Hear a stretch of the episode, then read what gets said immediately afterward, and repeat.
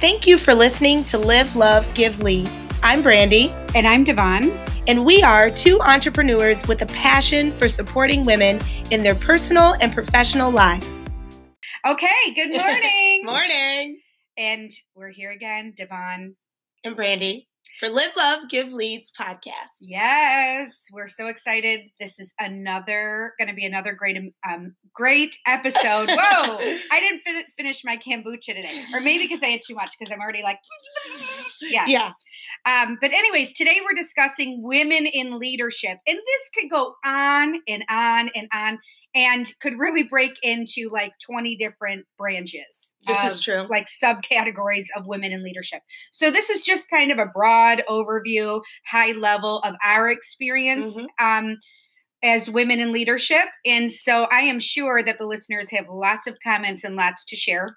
Of course. Because although we've come very far with women embracing women in leadership, we still have a very long way to go. That's my opinion. The world. Yes, absolutely. And I think a lot of times with women in leadership, people immediately think of corporate America.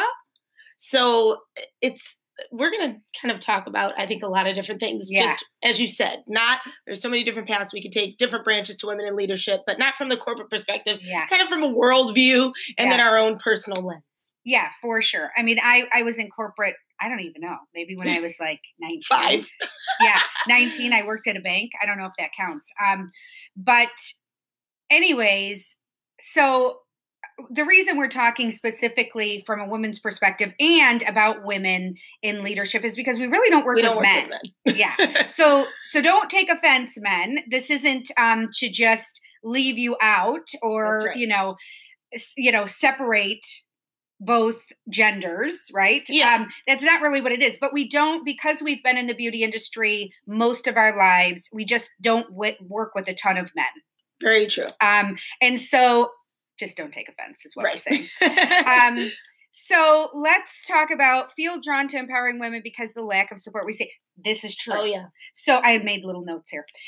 This is so true. Brandi and I the reason this project even started is because we just feel like women need support.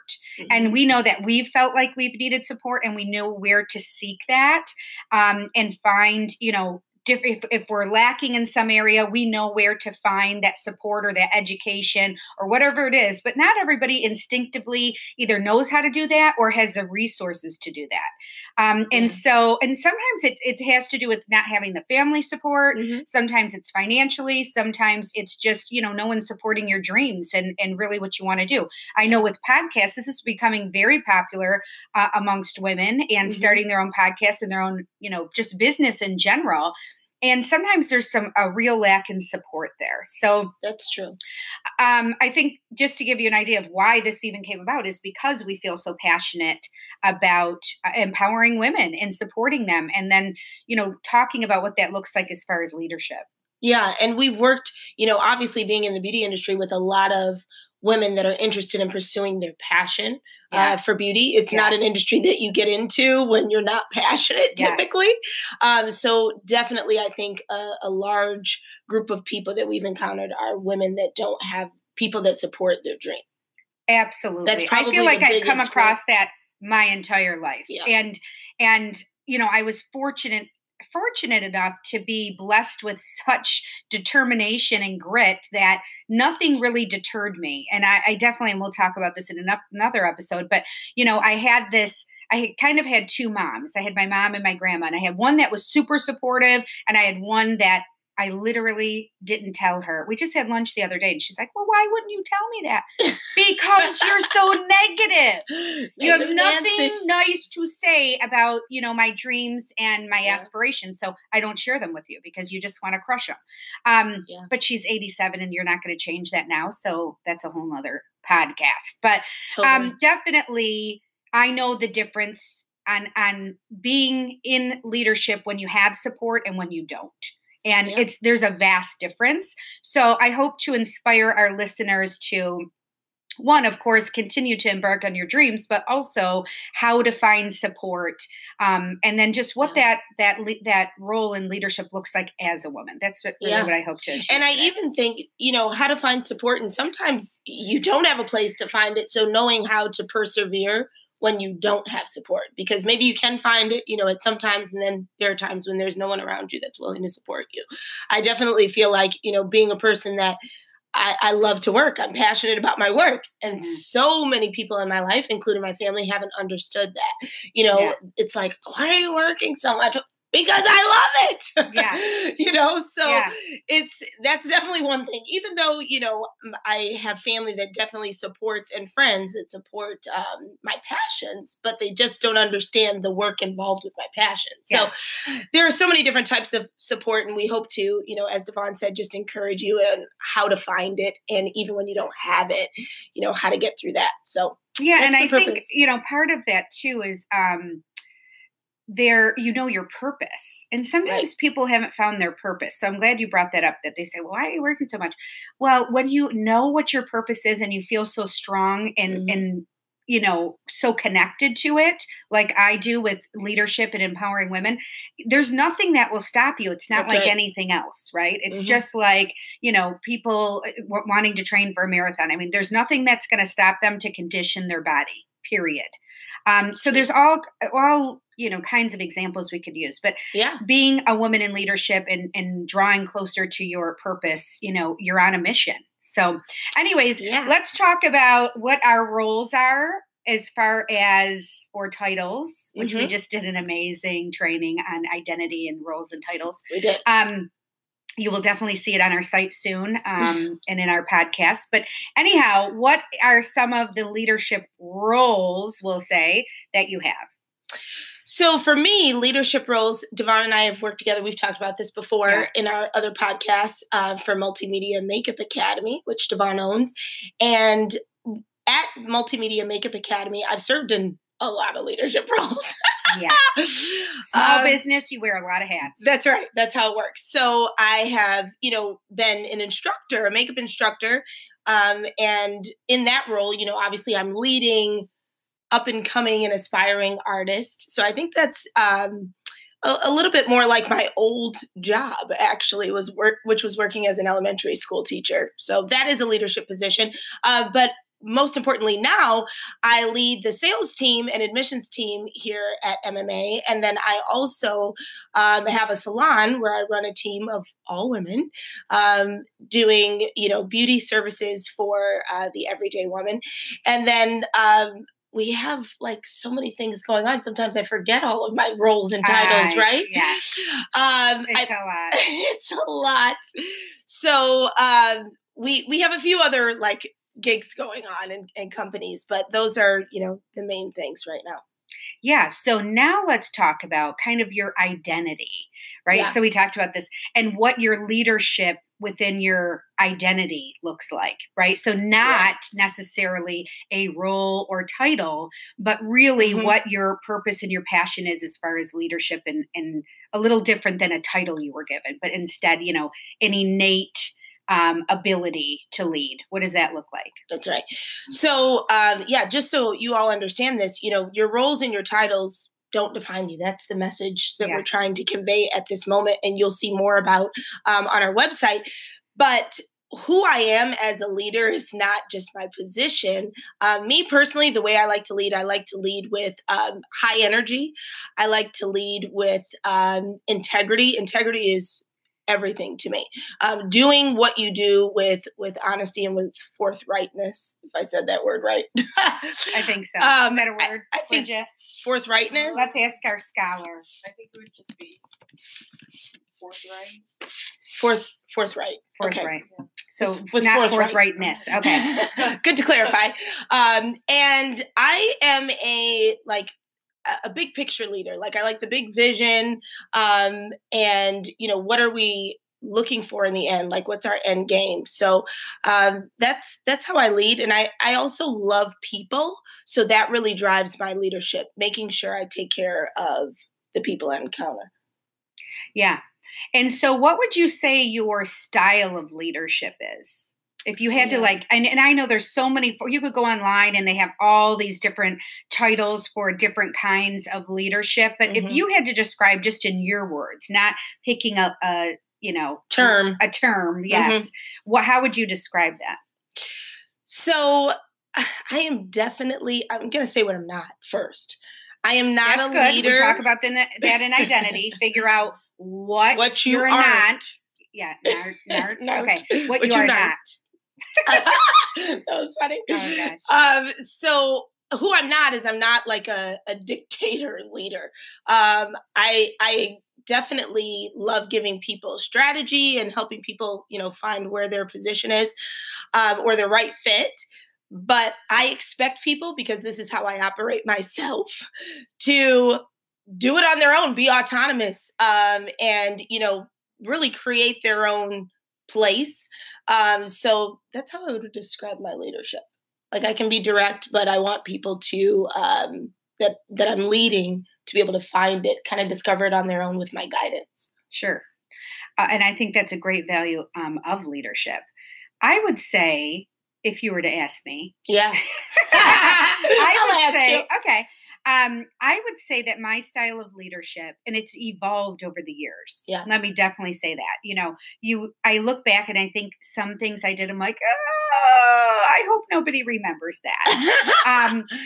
and really, it just helped me, though, become the great thing is I have such awareness that as soon as I made that leadership mistake of like whatever it was, I knew immediately. Like I felt it in my gut, in my heart. It was like somebody stabbed me in the heart, because I knew that I didn't empower that person or that team.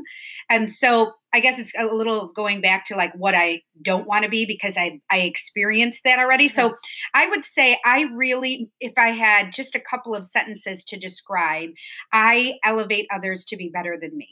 And this is not a quality, and my staff really has brought this to my attention and close colleagues, that that's not a quality that everybody has. Sometimes there's a lot of competition, or I'm going to bring you so far, but not above me because I need to have control. Yeah. And I really believe, and I've witnessed this by other people, spawning off and opening their own businesses and, that were once working for myself, that was such a compliment because it made me realize that I definitely empower them enough to do better than I've done. And that is my hope.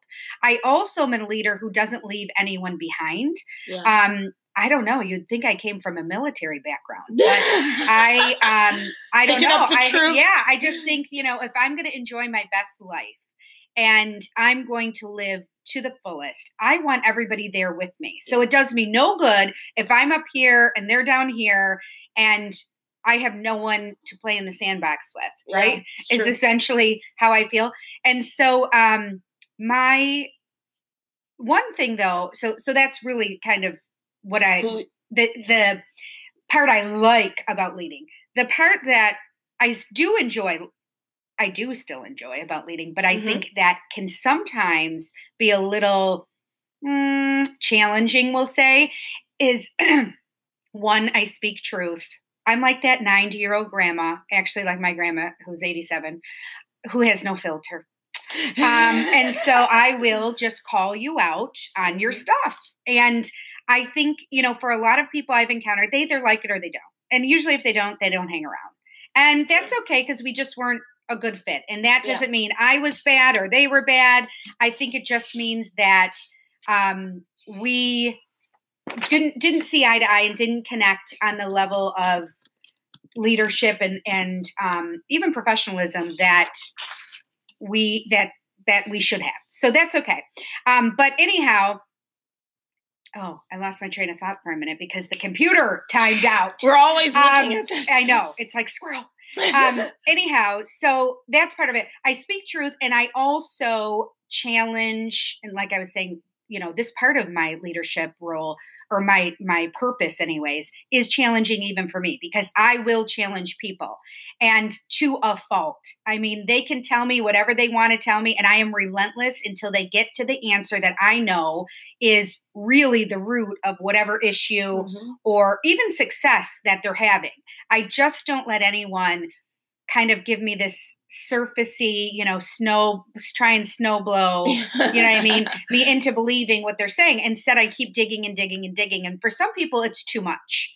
For sure. Mm-hmm. But I pride myself on that because at the end of the day, and I've even said this to some of my girlfriends who, you know, my childhood friends who were, you know, have had some issues with how I've evolved as a person. And unfortunately, they have not evolved. Right. Yeah. And so when I challenge them on certain things, it definitely can be put a strain on our relationship. Mm-hmm. But what I feel is that my true purpose is empowering women. And if I wouldn't be doing my job if I was just okay with the first answer or the first result or, you know, whatever that looks like as far as what you're trying to overcome. If I just settled at the first, you know, instance. I was thinking like just settling for mediocrity. Yes. It's like writing, you know, the first draft is never the end result. So yes. Are you going to accept the first draft of a person? I will not. I will not. No. And I will continue to challenge. And I know I've heard, you know, from some of my staff that no one has ever challenged them the way that I have. And we once did an influencer training. We talked about, you know, what our impact is, just not even just as women. Who's our greatest influencer? Yeah. And who we talked about who we influence. And then of course, you know, who our greatest influencer is. And I would say half my team, you know, put myself down, which was a little shocking. And it actually got super emotional. We were crying. It did. It was kind of dramatic. We have the one token male that's on our team that was probably like, what's happening here? Yeah. A lot of estrogen in the room. There was a lot of estrogen, but I think it was very real. And that's why I'm even talking about it, is because I realized how real it was. This isn't about me, you know, bragging on myself or boasting, but I realized at that moment what an influence and what an impact I have on women, and especially the women closest to me that I feel the most comfortable really being so raw and so real. So anyhow. Well, I think what's great about that too, Devon, because I chose you as my biggest influencer. I think what's awesome is you brought up, you know, not just the good things about being a leader or your strengths, but sometimes what other people can see as a weakness is actually a strength for you, right? Yes. So if people see, oh, well, they're a truth teller, they just say whatever's on their mind, and a lot of people can be offended by that. Yeah, which, for sure. Honestly, I don't make friends like that, let me tell you. Yeah, and I think when you're in leadership, like, you kind of reserve the right to not be offended. Yeah. You know what I mean? Like, and at least the people that you're working with, you would hope that they would feel the same, so they're not offended by what you say. But some people could interpret that as being a negative quality, but honestly, you know, being able to hone in on those skills that kind of make people uncomfortable. Yes. Just turned out to be really great in the end. Yeah. And that's definitely something I have appreciated about having you as a leader, is you challenging me. I think that's the best thing a leader can do. Yes. So if you could name 5 leadership qualities, what would they be? 5 leadership qualities that a good leader should have. That a good leader should have, but a woman who's in leadership, more specifically. I do think they vary a little. That's true. Yeah. From male to female. I agree. Yeah. So 5 qualities. I think a leader must be, I'm trying to think of the best word for this, but really like ahead of the game. So thinking ahead, innovative, correct. That's the word. Innovative leaders, I definitely think, have to be willing to educate themselves, to continue learning. They have to be lifelong learners. Leaders also have to be really authentic. I think that is a huge thing. Like, you can't be a good leader without being true to yourself and doing right by other people. And I think that's showing vulnerability. Right? Yeah. That word is so hard for me to say. But it's really important as a leader that you show when you've made mistakes, when you've done something wrong, when you made the wrong decision, when you got too emotionally involved, showing that I also need to continue to grow. And I think that's being vulnerable. For sure. Yeah. And I think in this day and age too, people expect that from a leader, and especially from a woman leader. You know, it's like in the past, women had to take on this, you know, hard role, like they weren't emotional because of, I agree, you know, male-female dynamic. But I think nowadays, even in social media and with marketing and all of that, it's about being human. And so I think to be vulnerable is important. How many was that? 3? I think three. So two more. I also think that a good leader needs to allow people to be autonomous because you want people to thrive doing what they do best. You don't shove people into a position that they don't belong in. Allow them. If I've learned anything, and the reason we've had such success at the Academy is I've allowed people to be in the roles that they want to be in. So, and let them flourish in their talents. So I definitely, give a lot of autonomy, which can be a fine line. We'll talk about that too. As we dive deeper into leadership. But I definitely think that, when you give people autonomy, we're talking about that. I know. I just went blank. Every time I look down, I draw blank. I know. I don't know. It's too much for me. But anyway, I think that's really important. You were talking about something else, and that's what I was started to say, but okay. Letting people thrive in their talents. Yes, in their talents. Yes. I mean, even when I've done renovations or any kind of, any kind of like my house or the school, when we've done these overhauls, right? Makeover, when I allow them to, and this is really true with makeup artists, if you guide them too much, any kind of artist, it's awful. Yeah, that's true. You're going to not look good. And the same with my house or other things. I've hired people to do what they do best. Right. When you hire them, I don't care if it's your cleaning lady, it's your makeup artist, it's your, rough carpenter guy, let them do, if you really believe that they were worth hiring, then let them do what they know how to do, what they do best. What they do best. Let them thrive in their talents. So that was a really good one. Yeah. And I think lastly, a good leader should always, I'm thinking about Live, Love, Give, Lead, but should always want to give back in some way. I think that giving is essential. And when you lead and you lead and you go and you're accomplishing things, it's easy to get caught up. And even though you're giving back to your team, probably you're not giving back just outside of everything else, So I think that that's really important. Mentorship or however that looks. Yeah, I agree. And I think there's a really good, as far as women, we have to be empathetic. Mm-hmm. I sometimes lack that because I am a very determined, strong, resilient woman. And so sometimes I lack empathy because I think, I did that. I had to go through that, But everybody processes differently. And it doesn't mean to be sympathetic always, you can be sympathetic as well. But I think being empathetic is even more important. And acknowledging that not everybody operates the way that you do. And so especially for women, I can tell you the challenge that I've had being a woman is that I'm the B word, right? Mm-hmm. Because, I'm not considerate enough, or I'm not empathetic enough. And I think that's true to a degree. And I've learned over the years to better recognize, take a step back and say, okay, how is that person feeling? And, the project can be finished, but let's make sure that this person is okay. And I think that's something you said a long time ago. I loved the one-liner that you said, people before things. Yeah. And so sometimes I just have to put myself in check. But I have been stereotyped in the past, not recently, thankfully I've overcome this, of being this person that isn't very empathetic or even compassionate and not really caring about people. That isn't true. I operate differently. I've had to overcome a lot of things in my life. And so I think you can be stern, as a woman and still have expectations because there isn't a pass because you're a woman. Well, I don't know. I have, something personal going on at home. And yes, I understand that, but we still have to be productive. Like we can't just throw in the towel because, our son failed his test or something more, awful, like having to grieve a death. I understand that. And I want to give you the time to grieve and the time to have resolution for whatever. But I also am running a business. Yeah. And I'm pretty sure if it was coming from a man or from corporate, you'd be less offended.